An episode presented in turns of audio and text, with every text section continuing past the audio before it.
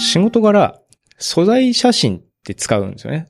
はい。あの、素材集とか、その、はすでに撮られてる写真を買ったりとか、借りたりとかして、まあ、あの、ウェブサイト作ったりとか、広告作ったりとかってことをするんですけども、はいあの、で、そういうサービスって今いくつかあって、うんで、アドビってあの、フォトショップとかイラストレーターとか作ってる大きな、あの、クリエイター向けの、あの、ツールをたくさん作ってる会社も、えー、アドビストックっていう名前で、素材集、素材集というかまあ、写真、ストックフォトっていうんですけども、そういう素材写真を提供してるんですね。うんで、まあ、そこで、こう、バーっと、その、サイトとか、その、画面のイメージ作るときに、まあ、当たりで、こういう写真欲しいから、こういう、これ、みたいなのをバーっと検索して、最新のこう、当て込むんですね。何もないとちょっとイメージが湧きにくいから。で、こう、ちょっとオフィスの写真が欲しいなと思って、で、オフィスの写真を、こう、バーっと調べたら、こう、あの、なんか変な写真があって、これまあ、ここれなんですけども、これオフィスの写真です。ええオフィスで検索して出てきたんですけども、これまあね、ポッドキャストでまた写真の説明するのかよみたいなんですけども、えータイトルはドラッグアディクトビジネスマンインザオフィスっていう感じで、まあ写真見えないので、こう、リスナーの皆さんに説明すると、えー男性がこうオフィスに座って、まあ後ろに本棚があって、で、前にコンピューターあって、で、メガネを外して、えー鏡にある白い粉を、えー丸めた紙幣で吸っているっていう、そういう写真なんですよ。まあ、ドラッグをね、吸ってるそうなんですよね。うんで、これ、しあの、関連写真っていうのが 出るんで、あの、調べていくと、こう、吸って甲骨とした後の写真だったりとか、あと注射器に変わっちゃってるやつとかあって、で、このモデルっていう切り口で、あの、はいはいはい。検索もできるんですけども、えー、more from this model っていうふうにこう調べると、あの、このモデルさん、なんか、ドラッグアディクションの写真めっちゃ撮ってて、なんか、薬で中、薬中毒になっちゃったお医者さんの写真とか、だから、わざわざこのお医者さんの格好をして、そういそうそうそう。うセットで撮ってるわけでしょ。なんかね、ちょっとね、こう、ダメな男の人ばっかりこうやってるモデルさんで、だいぶ印象大丈夫かなみたいな感じになるんですけども、ただオフィス検索してこれ出てきてちょっとびっくりしましたね。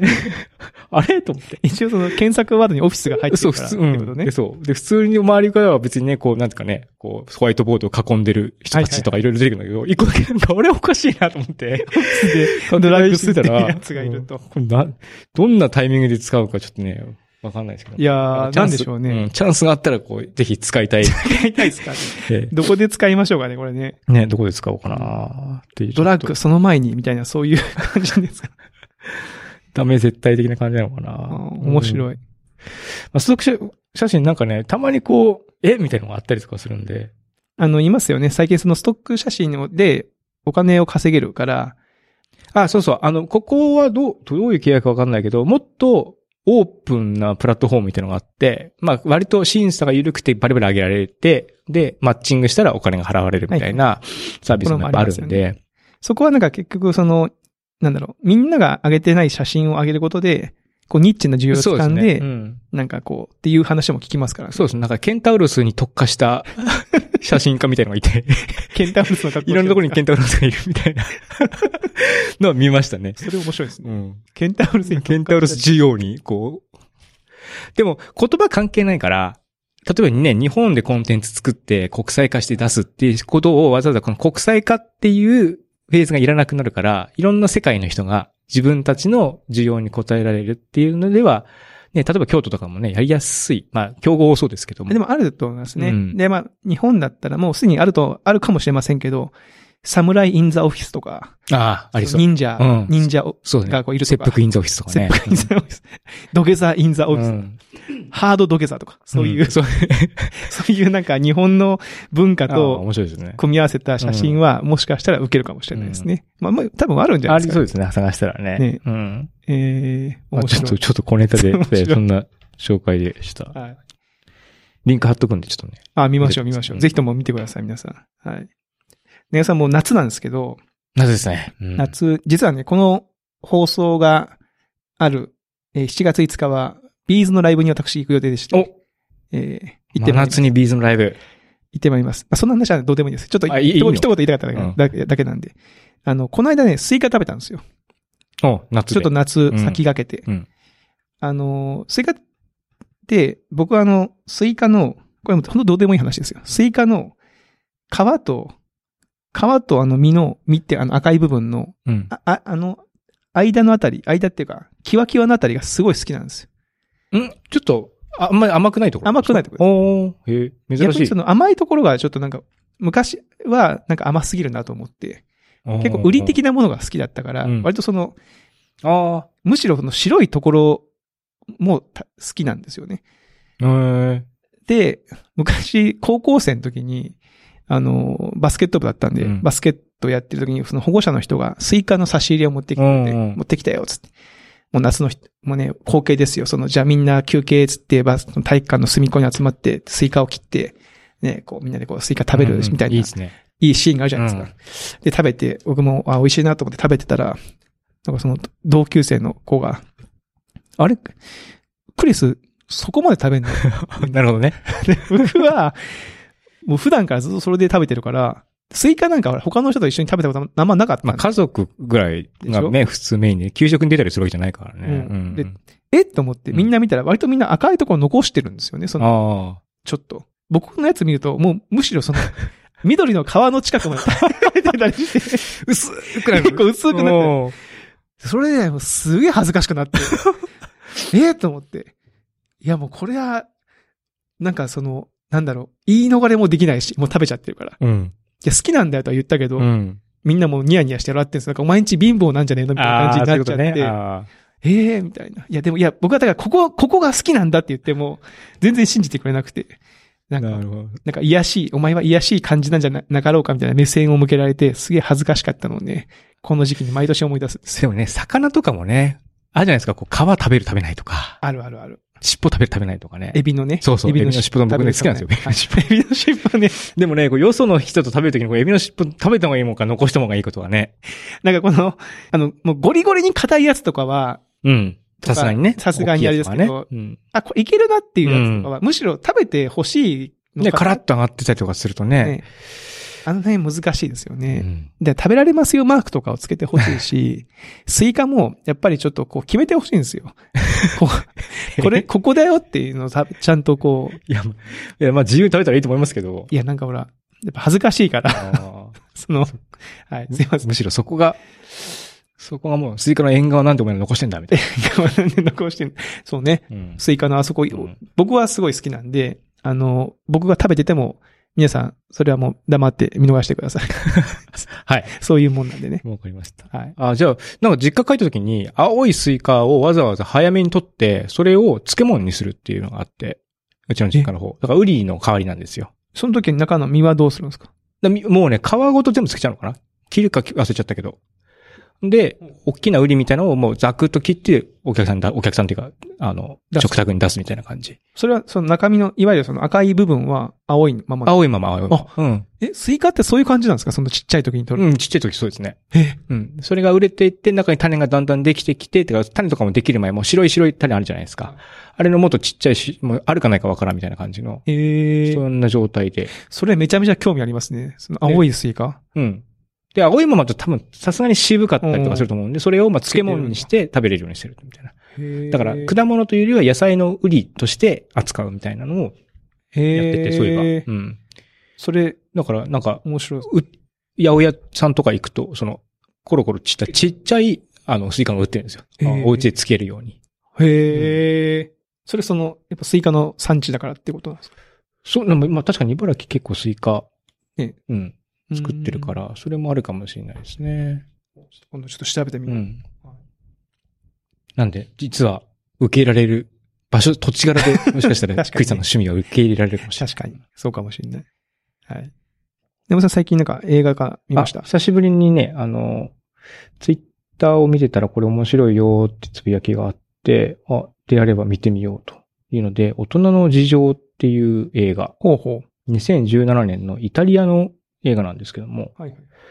あの、で、アマゾンプライムで、プライム会員、あ会員の人は無料で見れるんですけども、注意点としては、一番最初のレビューのところで壮大なネタバレと全部の設定が書いてあるんで、なるべくスクロールせずにあの、見たい、見たい人はすすぐ見た方がいい。レビューは。あ危ね危ね。うん。ほのちょっと注意点。僕もなんかたまたま見ずに行ったんですけど、見や見終わったと、ま周り、他の人のレビュー見ようと思って見たらめちゃめちゃう。書いてあるなって。すげえ書いてあって。うんでも評価高いですね。まあ、7、7まあ、7名ですけど、まあ、どういう話かっていうと、まあ、もともと仲のいい4人の男の人たちがいて、うんで、まあ、結婚したりとか、まあ、わけあって離婚しちゃったりとかして、まあ、いい年なんですよ。うんまあ、もう僕らとか僕らよりももしかしたらちょっと上ぐらいなのかな？ちょっとイタリア人の顔つきがわかんなんで、ないからね。ちょっとわかんないけど。で、まあ、パホームパーティーするから、まあ、集まっていく、集まるですね。みんなその、あの、ご夫婦呼んだりとか、まあ、昨日知れた仲間でこう、うん。うんうん。うん。で、その時に、まあ、主人公格の奥さんが言い出すんですね。みんな、その隠し事をしないような仲間だったら、こう、これからかかってきたりとか、来たメールとか電話を全部オープンにできるはずでしょうと。できないけどね。うん、なんかやましいことがあんのとないんだったらできるでしょみたいな。まあ、えらい強引なこと言いますよ、そうその人も。なんか職務質問かみたいな。ね、なんか悪いことしてないんだったら協力できるでしょみたいな。なんでみんなでこう携帯をうんテーブルの上に並べて、で、電話がかかってきたりとか、メールがかかってきたら、それをまあ読み上げたり、スピーカーフォンで 話すみたいなことをいや、しないけどね、友達でもね、そんなんね。するっていう、えーそういうところから始まるんですよ。あ、そういうところから始まって。は、は、はまあ、始まり、ももうちょっとまあその家族、それぞれの家族の、まあこういう人たちとか、ちょっとこう伏線みたいなのがあって始まるんですけども、そこから始まって、まあ、だい、まあ、男女の話ですね。その浮気がメインですね。浮気がどうこうっていう感じなんですけども。まあ、これまあちょっとね、ネタバレ上、ねどっからネタバレかみたいなのがとこあるんで、まあ、あんまりこう、言えないけど。どこまで言うか難しいんですけども、あの、あの、先週、その、共感性周知って話を聞い、聞くと、クリスさん見るの結構ハードかもしれない。あの、ちょっとね、あんまり笑える感じないんですよ。笑える感じじゃない。最初ちょっとコメディなのかなと、面白いのかなと思って見始めたんだけど、だんだんだんだんこうま、顔が真顔になってくみたいな感じで。一応ジャンルはコメディ、コメディドラマってなったけど、どっちかとそのドラマの方が重たい。うんうん感じですね。そうか。うん、最初僕もコメディなのかなって気持ちで見、軽い気持ちで見始めたんしかも夫婦で、妻と一緒に見始めたんだけど、だんだんこう、こう、うん、マジかーみたいな。お前、みたいな。そういう感じになってきて、うん。で、まあ、こう、まあ想像つくと思うんですけども、まあ、やっぱりこうね、まあ、まあ、これで何もなかったら映画にならないんで、はい。なんかある。なんかあるなんかあるわけですよね。で、こう、まあ、口裏合わせてね、ちょっとこなるほど。う、うん。まあ、携帯交換してくんねみたいな。機種一緒じゃん、iPhone だから。はいはい。ああ、なるほど、なるほうんみたいなど。俺俺の、俺の電話ってことにしてくれそうそう。うん。でもそうしたがために起きた悲劇。悲劇みたいな。三谷、三谷幸喜っぽいですね、それね。そう、三谷幸喜が撮ったら相当笑える感じになると思うんですけども、残念ながら全く笑えない。そうか。マジでみたいな。ちょっと一瞬笑えんだけど、そそんな、なんか、その、笑い方が、ちょっとこう、引きつる笑い。つる笑いになっちゃう。ええ実際その長山さんどうですか？こういう、まあ、例えば僕とか、あともう一人ぐらいの、こう、夫婦と食事会してて、うん。もう、もし誰か一人が、こんな、ね、私たち、本当に友達かしら互いが信用できるなら、携帯電話を見せ合わないって言い出したらどうします？僕、だと、僕でも妻にパス、の、妻は僕の携帯のパスワード知ってるから、普通にいつでも見れる、みたいな感じになってるし、特にないかなない。うん。大丈夫。別にもう、全然平気だぜって感じ。別に平気ですね。やばいな、あるかな。まあ大丈夫。コンピューターの方がやばいかな。コンピューターの方が。Mac の方がやばいかなうんうん。いや、僕も別になやばいって別にあれだけど。何もしてないですよ。うん。してないけど、なんか嫌ですよね。これなんでかっていうと、なんだろうな。別にその浮気とかじゃなくて、やっぱ奥さんにはあんまり見せてない。全く見せてないわけじゃないけど、あんまり見せてない顔があるわけですよ。まあ、人間だから。そうね。その、いくつかありますよね。その、友達同士でやり上の人に見せる顔とか、部か、下に見せる顔とか、そのき、その男友達に見せる顔とかう、ん。ありますね。ね。だからな、なんかそれを見られるのが、ちょっと嫌だみたいななるほど。のがあるし、まあ多分こういうことを僕は言われたら、あ、これちょっと業務で使ってるんで、ちょっと人には見せられないわ、つって。うまく逃げたいところですけどね、うんここはね。いや、もう、いや嫌ですわ、今度、ちょっと。もうなんか、話を聞いてだけでちょっともうゾワゾワ、ゾワゾワしてきた。ええー、今度やりますか？やいやいや、やんないよ。大人の事情ね。あ、でもこの映画いいですね。その、映画の上映時間っていうか、時間が、トータルで96分ぐらい。1時間36分って書いてあって、うん見やすかったけど、でもふ結構長く感じた。あ、で、面白いのが、撮り方も、なんですかね、僕が結構好きなのが、好きだったのが、まあ、い大き家は大きいんですけども、大きな家一つが基本的に進んでいく感じなんで、あんまりあっち行ったりこっち行ったりしなく、ああとはそれぞれの家と、ちょっと道路のシーンぐらいなんはいですよ。はいはいで、基本的には家に座って、携帯を前にしながらみんなで話すっていう感じの構成、撮り方構成、映画の撮り方で、僕まあそういうの好きなんですよね。はいはい。三谷幸喜のコメディか、それサスペンスのあれですよね。どっちかっていうとね。その構図。なるほどうんで。会話で、もう会話でこう進んでいく。だからそれの、えまあ、演技力だったりとか演出の仕方みたいなのを見るのが結構僕好きなので、あの、そういうのはすごく好きでした。で、妻もまあ面白かったっていう、つなんか後味悪くないか。後味悪いって、あ、で、もう一個は最後僕なんか、こう、ちょっとした、どんでん返しというか、まあちょっと仕組みがあるんですけども、そこ僕全然気づかなくて、なんかあれなんかおかしくないって言ったら、え、これこれこうだよって、妻にあの教えてもらったので、あそこももしかして分かりにくかったら巻き戻してみた方が一応こう、あなるほどなってなると思います。わかりました。うんちょっとみね、また週末見てみますわ、ちょっと。面白そうなんで。な、なんだったの？今のみたいな感じで、のところがあったんだけど、あなんか、まあ、説明されたら腑に落ちたんで、まあ、多分、巻き戻してみればうん分かると思うんですけども、そこだけこう、もし見る方は、うんまあ、分かれば全然いいんですけども。うんなるほどね。面白そう。僕の方がですね、うん。ノーサイドゲームっていう本ですね。ね。あ、のみんな大好き、みんな大好き池井戸潤の 前も紹介しましたけど、え、ノーサイドゲームで検索したらいきなり日曜劇場ノーサイドゲーム出てきました。そうなんですえ本これね、本が本当にもうこの間発売されたんですよ。6月かな。はい、はい。